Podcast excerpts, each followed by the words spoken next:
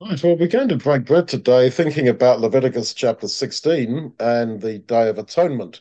And it's all connected to the Lord Jesus. The, the whole narrative there is continually quoted and alluded to in the New Testament, and it's made relevant to the Lord Jesus. But before we get there, let's just start with, uh, with our prayer requests. Lord God, our Heavenly Father, we come to you. We come before you, Lord Jesus, believing that you are the ultimate atonement for all our sins in every possible aspect and dimension of them. And we, we pray that you will open our eyes to your word.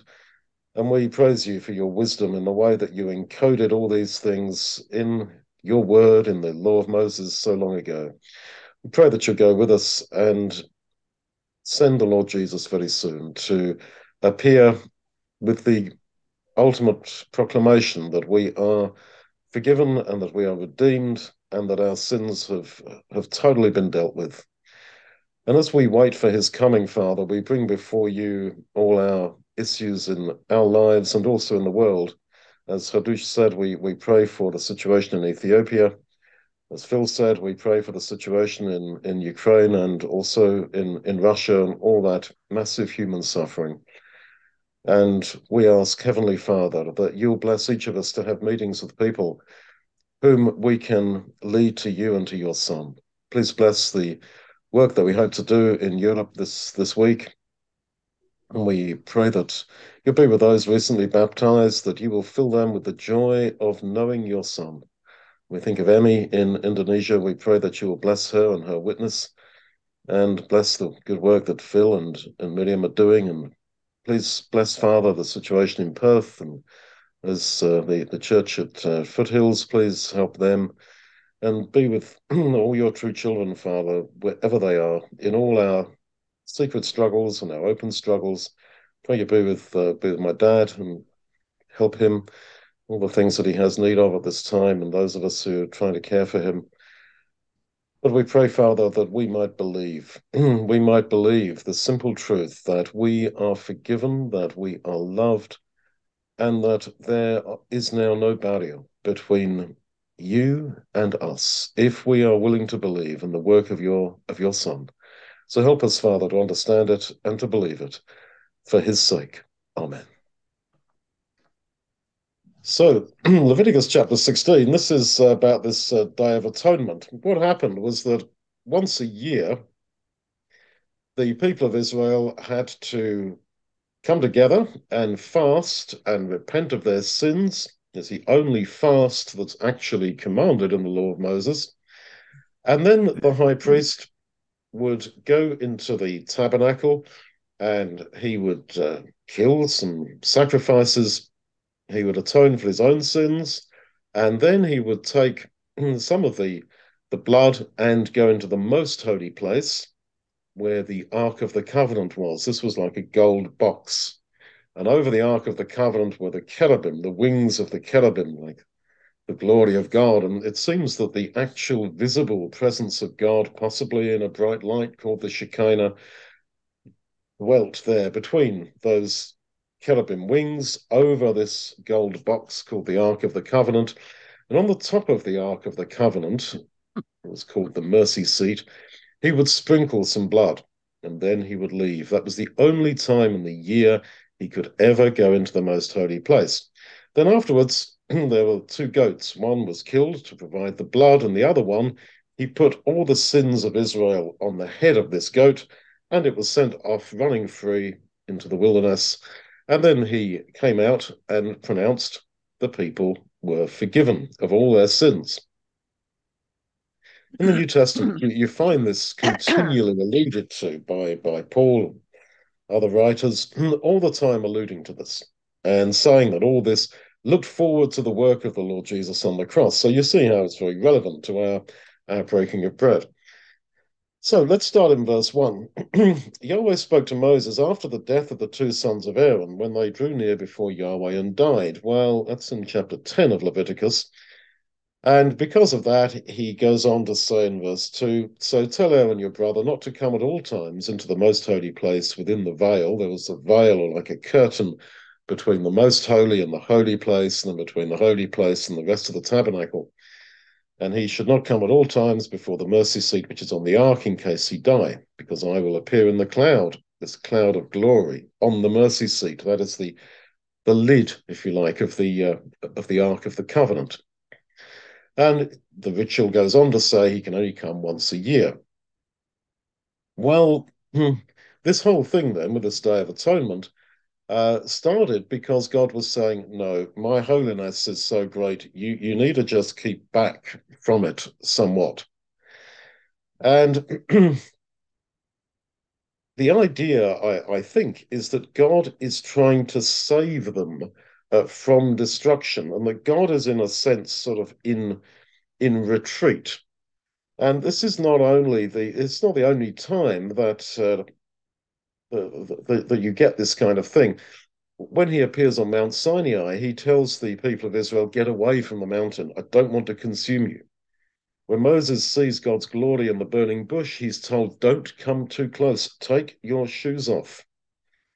And in Ezekiel, you have the, the cloud of glory progressively departing from the most holy place to the temple, then to the, a hill outside Jerusalem, and then moving away. And Initially, God's angel went with Israel in the wilderness, and God says, uh, after they sinned with the golden calf, I will not go up in the midst of you because you're a stiff necked people, lest I consume you.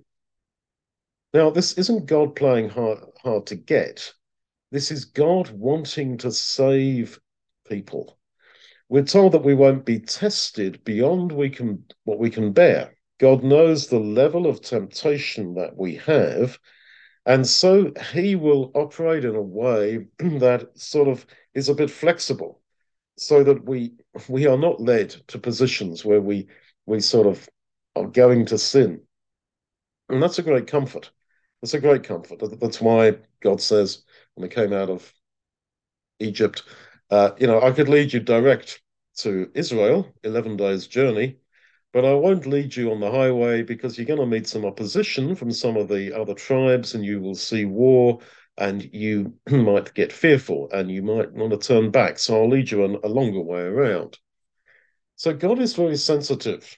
God is very sensitive. And it's not that he, well, he's so holy, he doesn't want anything to do with us. He rather wants to preserve us and wants to save us.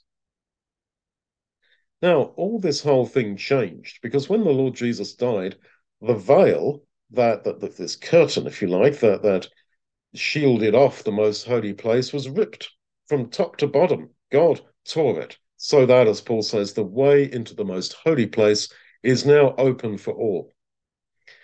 So it is through the work of the Lord Jesus that God again is, sort of back in uh, in contact with us. Now the question is, is, is was this Day of Atonement intended to be kept exactly as it is written here all the time, every year? Well, there's two parts to it.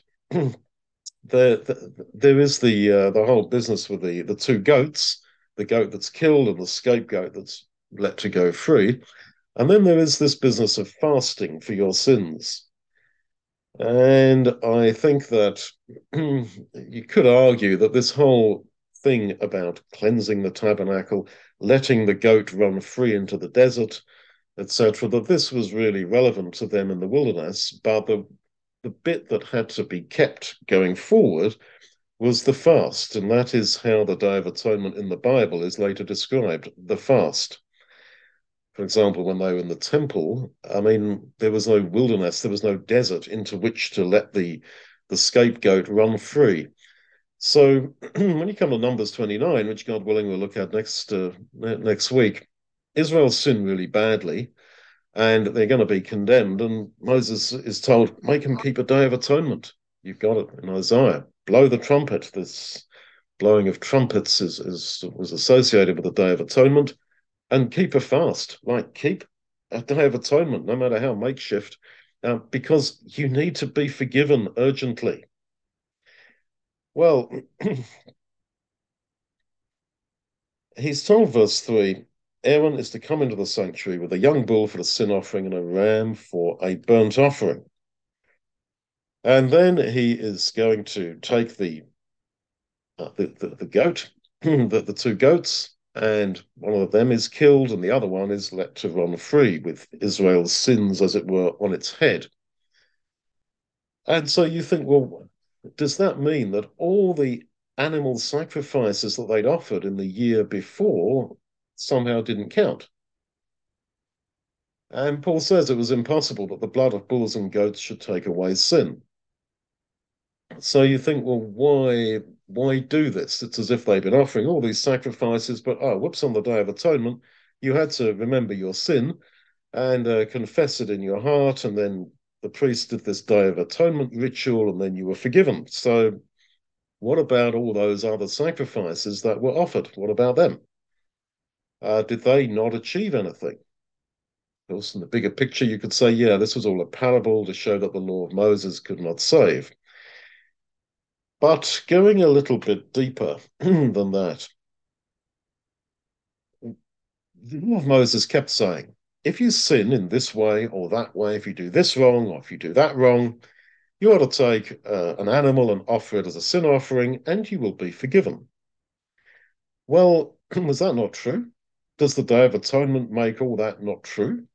I would say that God's words, God's promise should be taken as it was. If you do this sin, then you offer this particular sacrifice, and I will forgive you. That's what God said. It's written all through the book of Leviticus, all through the law of Moses. Okay, so that's how it was.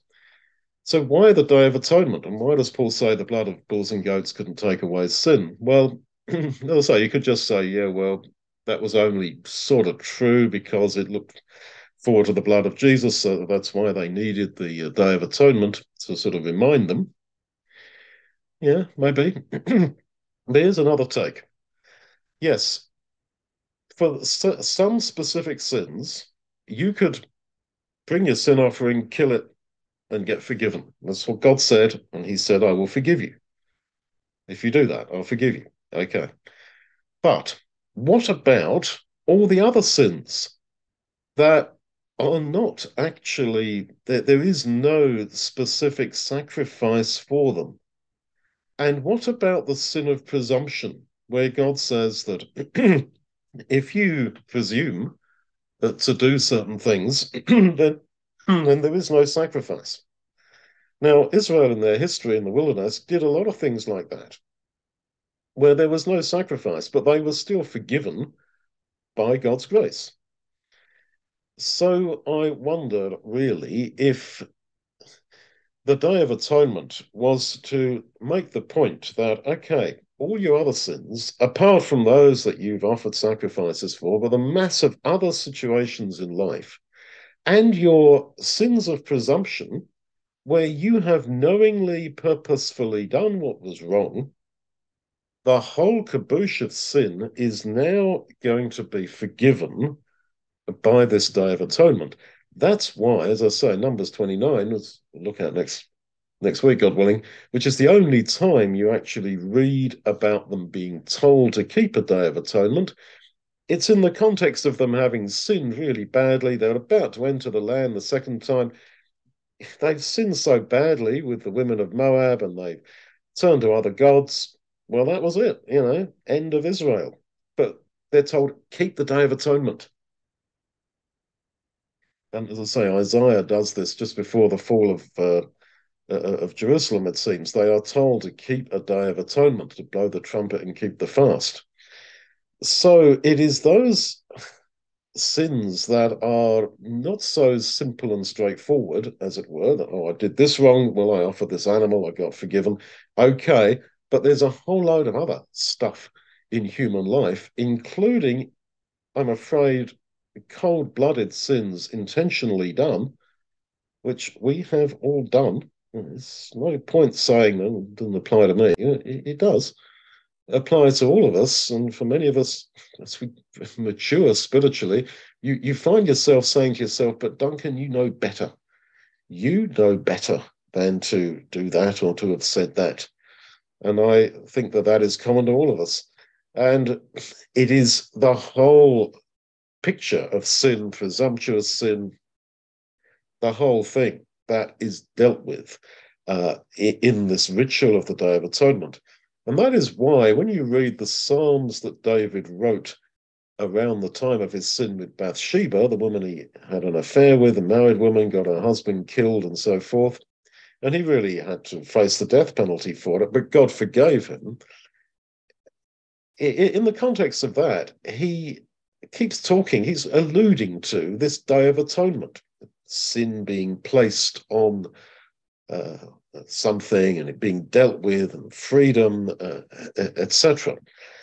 Yeah, that, that makes absolute sense. And the other time you find the Day of Atonement language alluded to is in Isaiah 53, which is a well known prophecy of the Lord's death on the cross, that the Lord laid on him, the Lord Jesus, on the cross, the iniquity of us all.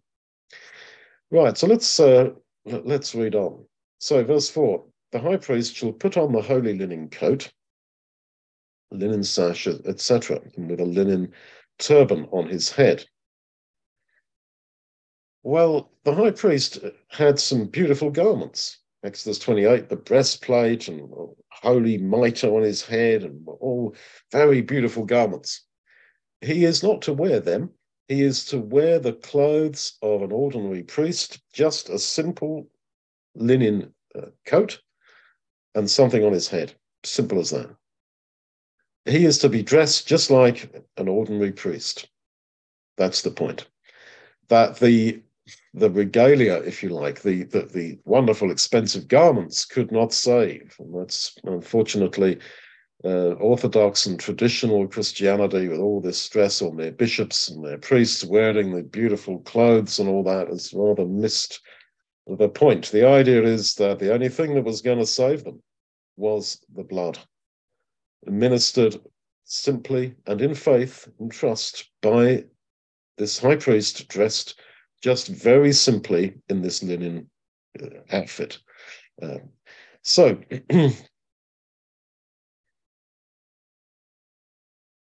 verse 5 He shall take from the congregation of the children of Israel two male goats for a sin offering, and one ram for a burnt offering.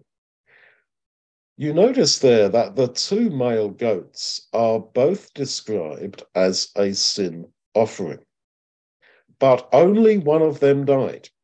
One of them was killed and its blood was, was used for, for sprinkling. The other one, the high priest confessed all the sins on the head of this goat, the scapegoat, Azazel, and it was let to, uh, to run free. But the two goats are described as a sin offering. So you had a situation there where one of those goats was not killed. So it was an offering that was a live sacrifice, an offering that was not actually killed.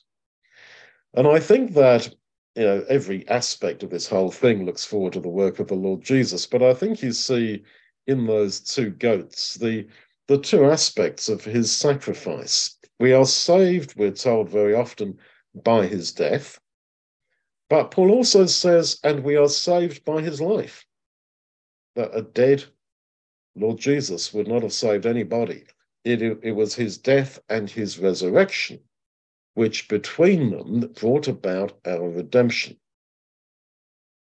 And you notice the, the progression. There's to be a sin offering, and then there is to be a burnt offering. All the way through the Old Testament, you see this. The sin offering always comes first, and then there's the burnt offering and sometimes after that, a peace offering. First of all, you've got to deal with your sin, and then you make the burnt offering, which is what what symbolizes dedication, I think, and then you will have peace with God. So that's always the pattern sin offering, burnt offering, then sometimes a peace offering. So the result of us believing and trusting that our sin is totally dealt with, that we do have a sin offering in the Lord Jesus that has dealt with the whole thing, the result of that is dedication, the burnt offering to the Lord and his service. But you won't be able to really dedicate yourself unless you have first recognized your sin and the need for that sin offering. Now, this does not mean that it's only people who've been mass murderers and big time drug dealers or whatever who repent that they then become very zealous for God. No, it's a case of perception. That's what it is.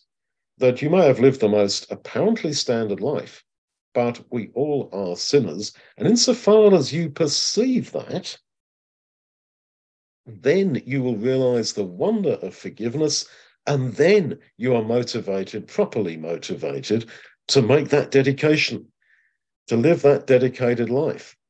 Of course, in my life, I've seen so many people who apparently, at one point in their lives, made a great dedication to God. But where where are you tonight, as Bob Dylan would say? Where where are they tonight? They're not around. They're not living that dedicated life. And I think it's because that short period of dedication that they had was not properly motivated, or because they didn't go on realizing the wonder of sin forgiven, that this is the basis of our redemption. Well, as I say, the whole thing is, full of reference to the Lord's death, and you know the, the fact that one of them is let loose and then one of them is killed. It sort of reminds you actually of the Lord Jesus and Barabbas, that Barabbas is let free and then the Lord dies and, and so on. But in another sense, they both represent the Lord's death, um, uh, his death and his resurrection. So the idea was, of course, that the the goat that was let free, the scapegoat that ran away with all the sins of Israel placed upon its head, represented our sin being dealt with. One thing that is very clear here is that the masses of people did not see any of this ritual. Because we are told that the high priest alone was allowed into the tabernacle. There was no one even in the tabernacle while all this was going on. They believed that this ritual was going on, but they didn't see it. They were just outside, priests, ordinary people, the whole lot of them, fasting and confessing their sin and praying to God. That's what they were doing. They didn't visibly see what was going on. But then the what they did see was the high priest reappearing, pronouncing their forgiveness, and they saw the scapegoat running off into the desert, free. Poor thing would have been traumatized, I suppose, by, by seeing his fellow goat being killed and all the blood everywhere. And then, hey, goaty, you're free. Oh, yay. And he is taken out into the desert and he runs off absolutely free. And as the people saw that goat disappearing onto the horizon and getting smaller and smaller until he disappeared, that was a visual symbol of their uh, absolute forgiveness. That that is what happened and happens to human sin. That sin is dealt with in the Lord Jesus. Your sin, my sin and it, they would have watched it get smaller and smaller until it disappeared. The tragedy is that the Jews later on hijacked uh, this whole Day of Atonement thing and turned it into their version. And in the Jewish version of it, the scapegoat, they whack it, they beat it, they spit on it. And of course, in the temple, there was no desert to let the thing run free into. And they took it to a steep cliff and pushed it over the cliff and killed it. It's supposed to run free.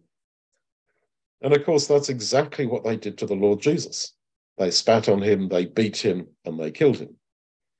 They didn't get it. So, this uh, word translated um, scapegoat in verse 8, Tzatel, um, Azazel, you, you, might read it in, in, in Latin letters. It, it simply means removal. Uh, and the idea is that as they saw that goat running free into the desert, your sins have been removed from you. And you know, this has huge psychological dimension that my sin, your sin, has been removed from me. Because people tend to unconsciously, subconsciously carry the guilt of what they've done with them.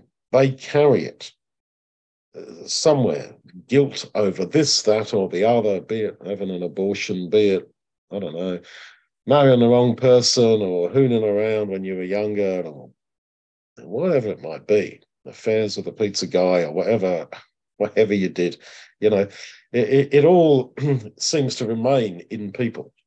On, I'm talking on the level of the deep subconscious. Whereas this whole ritual taught that no, sin is removed from you as far as that goat is running away from you and it's gone. Now, as I say, the people, the masses of people, were outside the tabernacle, not seeing the rituals, but believing that this is what was going on. And you and I, likewise, we never saw the crucifixion of the Lord Jesus. We never saw the physical red blood of the Lord Jesus. We didn't see that. But we believe that it happened and we see the result our sin separated. Well, I've said that um,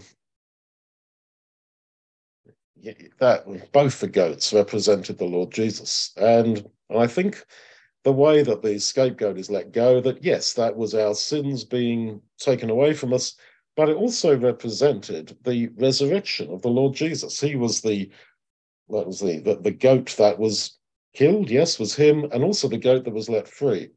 And this may be behind some rather odd words of Paul, where he, apparently odd, where he says, for example, in Galatians 3.13, that the Lord Jesus was made a curse for us.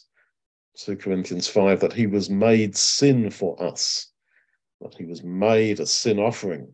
and you remember that, that, that uh, I said that the high priest was to take the blood of the goat and sprinkle it once a year on the mercy seat. That's the lid, the top of the Ark of the Covenant in the most holy place, where the glory of God was shining between the cherubim. Now, that lid, if you like, of the box called the Ark of the Covenant, called the mercy seat, it's the place of mercy. And there is a Greek word that is specifically used about that, hilasterion. And it's used uh, in the by Paul, and it's translated in the King James as "He is our propitiation." And John also uses a related word when he says that He, His blood, He is the propitiation for our sin. So the idea is that that blood that was sprinkled on the Ark of the Covenant, with the glory of God shining above it and the wings of the cherubim over it, that that represented the blood of the Lord Jesus shed for us on the cross. Now, King David, before he became king, was persecuted by Saul, and he was on the run from Saul. And he wrote some wonderful psalms where he laments that he cannot come to the sanctuary where the tabernacle then was, because he was on the run for all those, all those years. But he said, I feel that I dwell permanently under the shadow of your wings. And he says this so often. So it's as if he's thinking of the ark with the lid on the top of it, the mercy seat, where the blood was sprinkled once a year, representing the blood of Jesus, the glory of God appearing over it, presumably as a bright light, whatever, we don't know, and with the wings of the cherubim over it. So there's the ark, there's the box, the blood sprinkled on top of it once a year, the blood of Jesus, wings of the cherubim above the ark, and then in between the wings of the cherubim over the blood on top of the ark is the glory of God. But when the Lord was crucified, he, that was, you know, the glory of God appeared, as it were, not as a bright light, but the brightness, if you like, of forgiveness, absolute salvation over him. And David, I think, although the Lord didn't then exist and hadn't died at the time of David, he saw something of this. And he says, I live there. I don't just go there once a, you know, the high priest alone could go there once a year. But he said, I, I live there. That's where I live. So you see how the fact that he was sort of banished from organized religion, he couldn't come to the tabernacle. this led him to this absolute intimacy with God. Now, banishment from organized religion, some people, it's a deal breaker because they can't separate church from God. They fall out with their church, well, that's sort of the end of it with God. But uh, no, you, you got to separate church from God. And you see how David did this and, and did it very well. But he came to that greater intimacy where he felt that he was there living underneath the wings, the cherubim wings, where only this very scared high priest could briefly go for a few minutes, if that, every, every year to sprinkle the blood on the on the mercy seat. And we are told, you know, as I say by Paul, that that mercy seat and the blood thereupon is represents the, the blood of the Lord Jesus. so there in his death, the glory of God was revealed. Absolutely. Covered in blood and spittle, naked shame, apparently an absolute loser, that there God's glory was revealed. Well, verse 9 Aaron shall present the goat on which the lot fell for Yahweh and offer him for the sin offering, but the goat on which the lot fell for the scapegoat shall be presented alive and before Yahweh. And the um, the Hebrew there is stood up. The lot on which the uh, the goat on which the lot fell for the scapegoat shall be stood up before Yahweh to make atonement and then sent away. Well, this is the idea, I think, of resurrection, most definitely, as the Lord was stood up. Well, the scapegoat then represented, in a sense, the Lord Jesus. Scapegoating seems to be uh, something that human nature seems to like. We like to blame somebody for it. If you lose a, a dear one in a, a road accident, then that's got to be blamed on multiple things. We need a scapegoat. If you do something wrong, well, I did this. oh, I, I did this because of this, that, and the other. So and so is the scapegoat. This situation is the scapegoat, and th- this can be, um, yeah, a pretty, a pretty damaging uh, way of carrying on because we we sort of put all our sins, all our grudges, all our desire for revenge on somebody who may be quite irrelevant to the whole issue. You see in a lot of primitive societies that, I don't know, if there's a drought or if there's a, a catastrophe, well, they will take an animal or they will take uh, a statue and beat it and smash it and take out their anger, etc. Well, we don't have to go for any of that, literally or psychologically, because there is the scapegoat provided that all the whole caboose of sin and its results and its consequence was put on the Lord Jesus. Yes, he died as the goat that died, but he he ran free in resurrection. Verse 12 He shall take a censer full of coals of fire from off the altar before Yahweh, and two handfuls of sweet incense beaten small, and bring it within the veil. So Incense represents prayer. We are told that in Revelation 8 very specifically that incense represents prayer. So that incense went beyond the veil right into the most holy place. The people at this time were outside, not seeing any of this, but they were supposed to be praying and confessing their sins. They were praying to God, confessing their sins. And now this incense goes right in the, to the most holy place to symbolize how those prayers were going right into God. Now, what that means in practice is that a woman standing at a bus stop I don't know, asking God to forgive her for an abortion that she had 20 years ago or whatever. But those words go right in to the very presence of God. we can pray almost too uh, quickly, too easily. We're so used to it. Oh, you pray to God, well, God hears you. Yeah, God hears you. I don't disagree. But just think about it. But your words or your thoughts, because often we don't pray out loud, it's it's a case of thoughts. But those thoughts, those words, go right into the most holy place, right before God. Yeah, this is amazing. Absolutely amazing. Mm. So, um, right, 15. He shall kill the goat of the sin offering that is for the people and bring his blood within the veil and do, see, the, the prayers go within the veil and the blood goes within the veil and do with his blood as he did with the blood of the bull and sprinkle it on the mercy seat and before the mercy seat. And I said that the mercy seat is like the top, the lid of the Ark of the Covenant. As I say, Paul plays on this idea. I'll read you from Romans 3. We are justified freely by his grace through the redemption that is in Christ Jesus, whom God set forth to be a propitiation. And I said it's this Greek which means the mercy seat. That's what it means.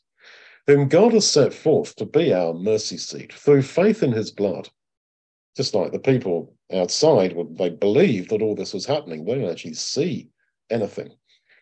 To show his righteousness in the passing over of the sins done previously, very much the, uh, the, the Day of Atonement, the passing over of sins that have been done previously, in the forbearance or the patience of God. So, the blood was set forth, if you like, on the on the top of the Ark of the Covenant on the mercy seat. And we're told here that we are redeemed in Christ Jesus, whom God sent forth. Sorry, whom God set forth to be our mercy seat through faith in his blood. Well, of course, in Hebrews 9, he talks, a whole chapter talking about this, where he draws all the contrasts between the old high priest and the Lord Jesus. The old high priest had to offer for his own sins and then for the sins of the people. He entered actually twice into the uh, into the holy place to atone for his sins, and then again into the most holy to get forgiveness for Israel's sins. The Lord Jesus, we're told, made one offering to redeem us from our sins. And goes on with all, all the all the contrasts. So the Lord Jesus was, if you like, typified by these things. These things are types, but the whole thing works by way of contrast, not by way of similarity, as Paul elsewhere says, for example, the Lord Jesus sits at the right hand of the throne of God. The high priest stood at the at the right hand, uh, uh etc. Um, it's all by contrast, not by similarity. 17. No one shall be in the tent of meeting, that's the entire tabernacle, when he enters to make atonement in the holy place until he comes out and has made atonement. So, as I say, there, there was nobody else there. There was only the high priest. And I think that gives you another window onto the nature of the Lord's work, that in his death, in his making atonement, in this pouring out of his own blood, as again Paul says, the Lord Jesus did this not with the blood of an animal, but with his own blood, there was nobody else there. There was nobody really entering into it. You know, the disciples fell asleep in Gethsemane. They all forsook him and fled. I think one of the greatest aspects of the Lord's work was that he did it so alone. There was nobody else around. There was nobody I don't know, cheering him on. There was nobody uh, waiting there to catch him when he uh, came through. Um, he, he was totally alone. And yeah, in, in a sense, I, I think that all real spirituality has to be like that, whether you're in an active church or in a supportive family or whether you are not. In the end, the ultimate spirituality is alone, I'm afraid. That is how it is. So, as I say, the, the people were outside at this time. All this that was going on, this work for them, they did not see. It was for them to fast and afflict their souls and I guess to, to believe, to trust in the work that was being done for them. Now, this whole thing can be read on various levels. On one level, yes, it is talking about what the Lord Jesus did on the cross. And yet, in another sense, Paul says that the Lord Jesus has gone not into the most holy place made with hands, but into heaven itself to make atonement for us. And from there, he will come out at his second coming. As he, he says, without sin, having dealt with sin, unto salvation. So, in one sense, yes, the whole thing was done by the Lord Jesus when he died on the cross and when he resurrected. It's as if he came out and pronounced redemption uh, for all of us. In another sense, he has gone into heaven itself now, the most holy place, in the presence of God, not in the symbolism of the tabernacle, but actually in the presence of God. And he is doing it. And at his second coming, he will come and reveal this to us with the assurance of salvation, which means that we, again, are, as it were, outside the whole thing. They could actually do nothing. The people could do nothing. It was about the only feast where the people didn't really have to do anything apart from fast and confess their sins and wait for the high priest to appear. And this is why it's emphasized throughout do no work. You are to do no servile work. It's the strictest of all the commandments about doing no work. Not you, nor, nor any Gentile that's um, with you. No one is to do any work on the Day of Atonement. Yeah, because you can't. Uh, and so all works based salvation is totally just, no, it, it's just nonsense. They believed that this was going on. The same with us. We believe that beyond the apparent silent skies above us, there is heaven. And there is the Lord Jesus there at the right hand of God's throne, making atonement for us, for all sin, repented of, not repented of, sin of presumption, not a sin of presumption, sin of ignorance, whatever it is, the whole lot is now being dealt with. And it is for us to now, as we wait for his coming, as we wait for him, as Paul says, to appear without sin unto salvation, to wait in faith, believing that he is not up there doing nothing. He is up there making atonement for us. So then,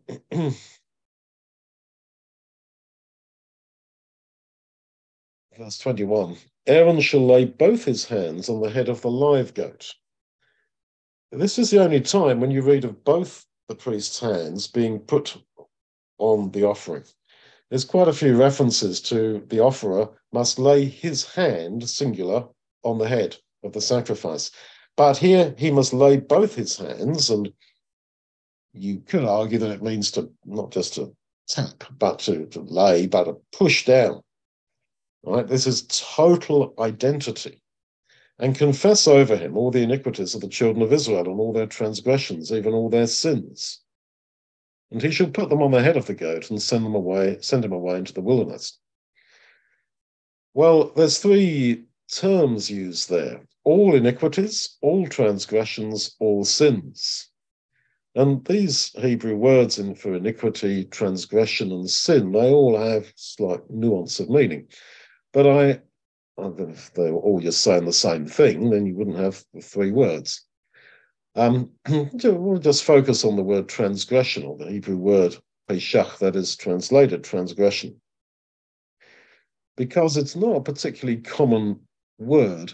Um, you get it in Exodus 23, where Israel are told, do not rebel against the guardian angel that is going to go with you, because he will not pardon your transgressions. He will not pardon your peshach. But here, all your transgressions are going to be dealt with. Because God Himself, we are told, does forgive transgression, the same word. Now, this same word, Peshach, this word for transgression, uh, is used by David very often in the Psalms that he wrote in connection with his sin with Bathsheba and against Uriah.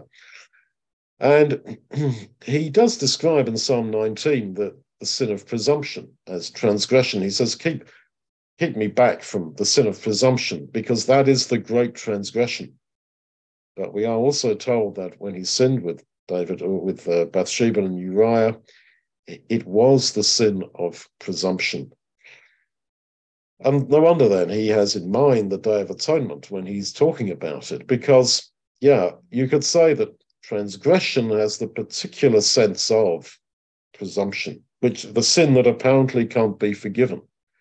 But it was to be forgiven through this Day of Atonement thing. No wonder straight after Day of Atonement, um, there was the, the very joyful Feast of Tabernacles that we might look at next week, God willing, where they live in tents and just rejoice in tents, just in absolute joy. Yeah, that's why it followed the Feast of the, the, the Day of Atonement, that, that, yeah, we have been forgiven. And of course, you, this is getting back to transgression. It's again in Isaiah 53 For our transgressions he was smitten, for the transgressions of my people was he stricken. So, all transgressions, all sin, all iniquity, the stuff that was not specified for having an offering specified for it in the in the law of Moses, the whole the whole deal of sin was dealt with. And you know, I suppose that in spiritual immaturity, it is common for people to worry, well, did God forgive me for that? Could God forgive me for this? That, oh, right, yeah, I believe he forgave me. But that, what I did, oh dear, uh, I don't know. Yeah, you do know. It is all dealt with. So, verse 22 the goat will carry all their iniquities on himself to a solitary land. Literally, to a land cut off, a land not inhabited, a land of no return.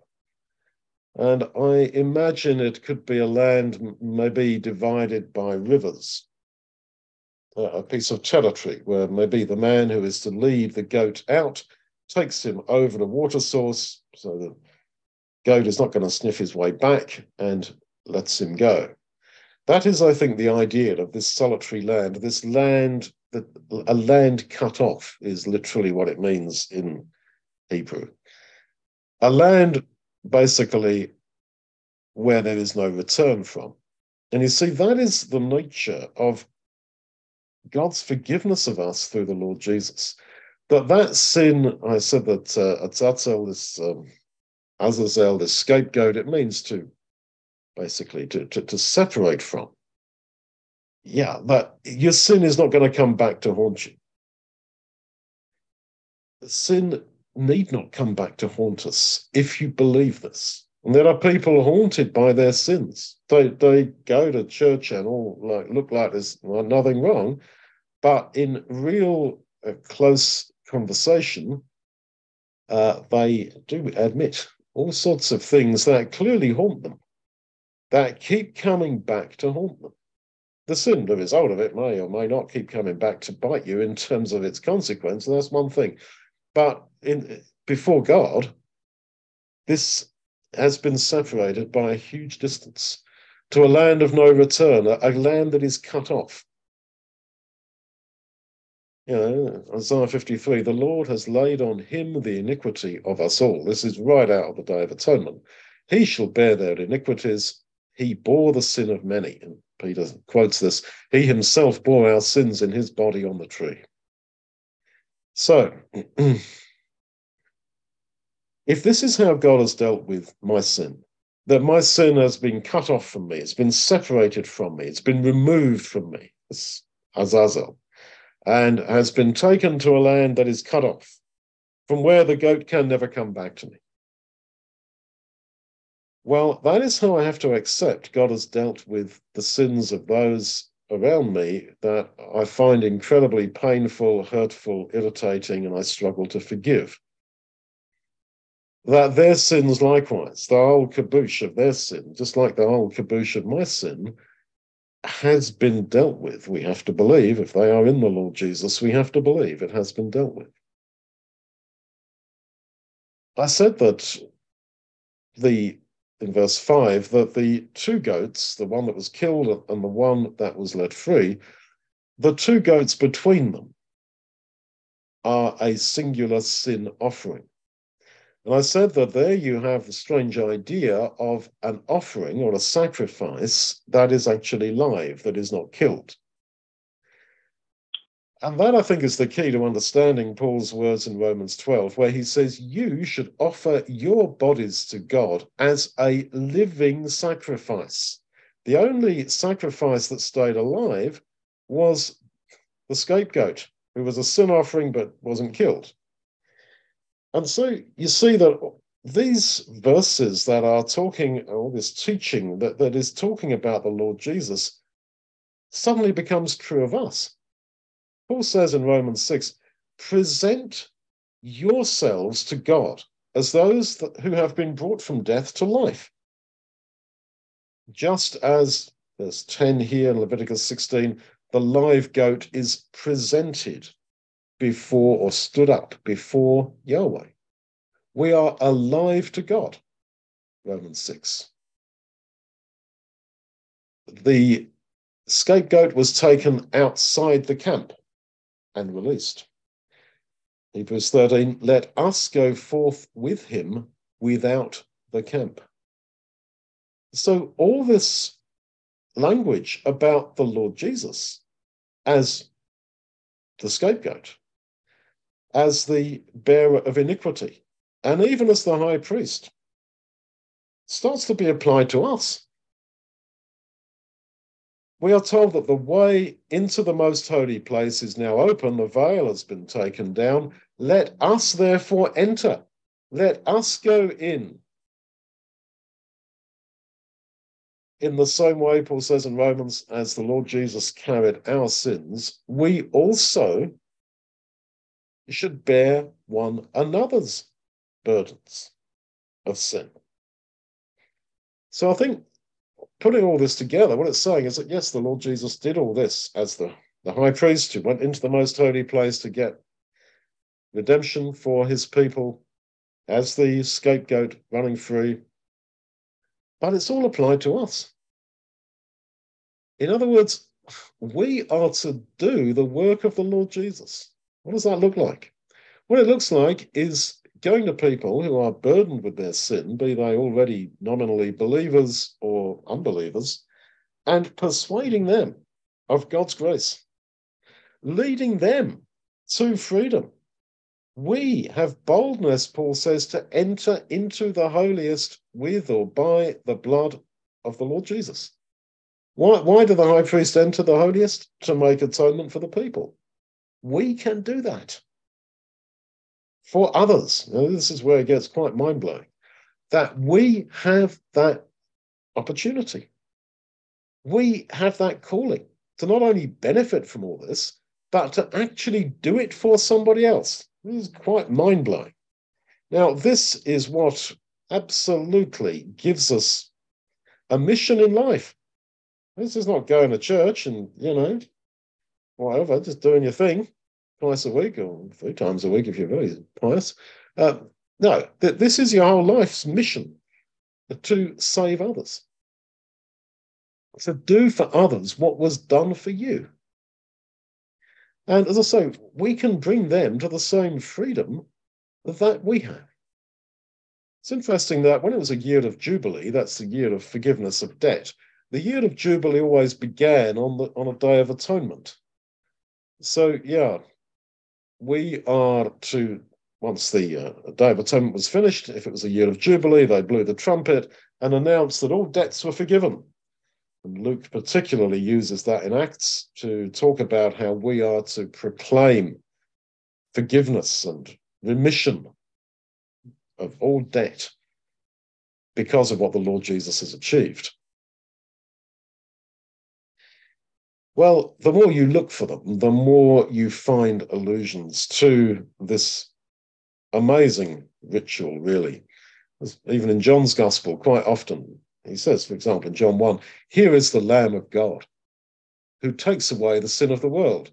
Well, he's talking about the Passover lamb as a lamb, but it's what I would call a kaleidoscope of images. Because although he says, Here is the Lamb of God who takes away the sin of the world, well, here is the Lamb of God. Yeah, that's a Passover lamb. But who takes away the sin of the world, that is the scapegoat. The goat, not the lamb, who takes away the sin of the world, Jewish world. So the whole thing is continually having in mind this Day of Atonement. And then you, you come down, of course, verse 32 is very clear. The priest who is the anointed shall do this. What does Christ mean? It means the anointed, the priest who is the Christ. Yeah, absolutely. Very, all very, very clear, isn't it? Look forward to the Lord Jesus.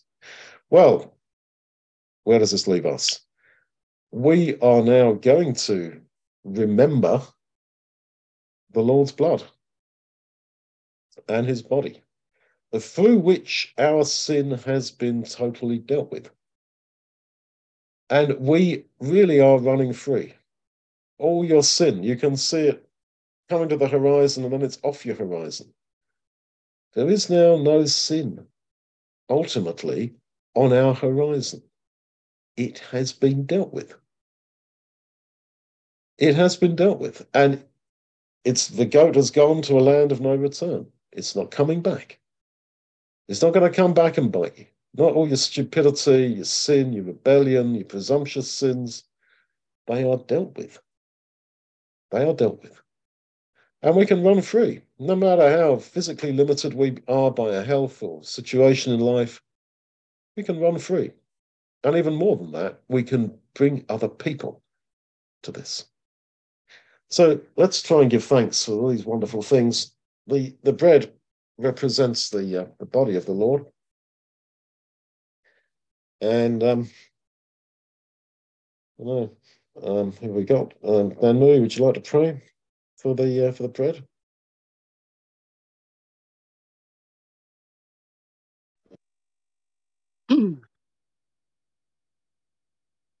Let's give thanks for the bread. Our dearest Father in heaven, we thank you so much for your salvation through the work of your Son, Jesus, that brought us to you and your presence and with our Lord in our midst.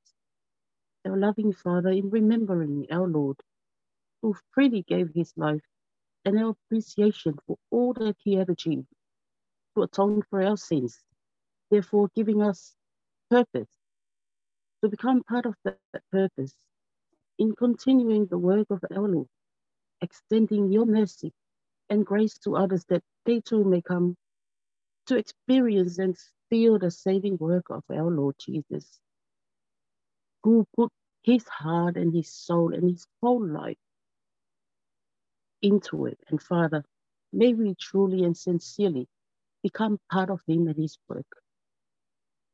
We take and eat this bread for he is our true bread of life who delivered us from sin and death and opens us the way to your kingdom.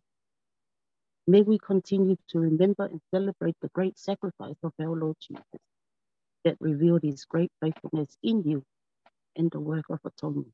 In his name, amen. Amen. So this is the bread, as the Lord himself said, that a man may eat thereof and live forever.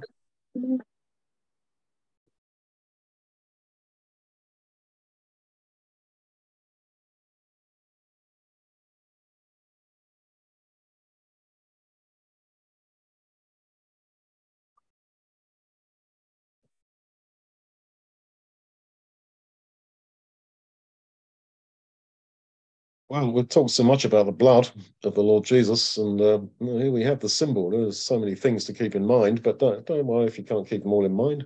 You can only keep, focus, I think, on um, one or two aspects uh, at a time. Our minds are not um, so multifunctional to uh, be able to keep it all in mind, and that, that's quite okay.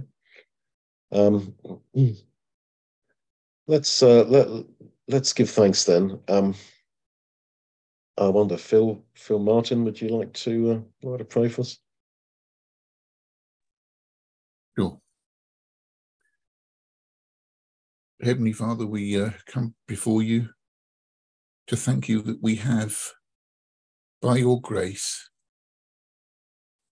freedom in Christ. And what we do now in response to his wishes to drink from the cup, the wine symbol of his shed blood. We know that our sins are washed away, completely dealt with. They don't need to haunt us because you have forgiven us utterly. As far as the east is from the west, so our sins are removed. And that great barrier which has always been between human beings and yourself as creator ever since Adam and Eve has been taken away. And we can enter into the Holy of Holies, into your presence freely. And you accept us because of the work of the Lord Jesus. So, of course, we thank you, we thank him, and our words are insufficient to express the immensity of what you have done for us. And perhaps one day we will appreciate to the full exactly what that has meant. So thank you for this now. And we look forward to that day when we will all be together in your kingdom under the Lord Jesus forever. And we thank you in his name. Amen. Amen and amen. So this then is the symbol of his blood for us. And uh, as we've been reminded, our sin as far as the east is from the west has been dealt with, and there is freedom in Christ.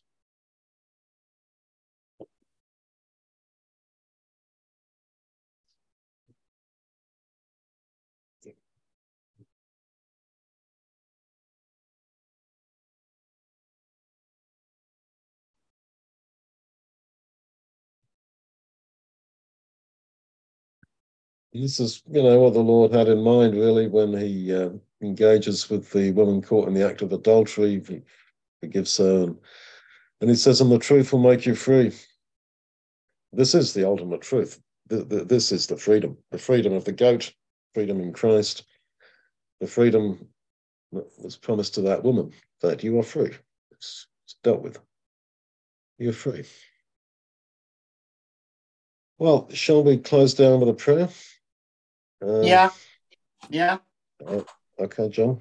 Yeah, off you go. Um, dear Lord, uh, uh, uh, we thank you for this chance to come together as always, and we um, rejoice um, that um, uh, salvation is promised to us through uh, your Son Jesus. And we also pray that as we go about our daily lives, uh, that you will keep us uh, um, uh, wrong in uh, in our faith in you in Jesus' name. Amen.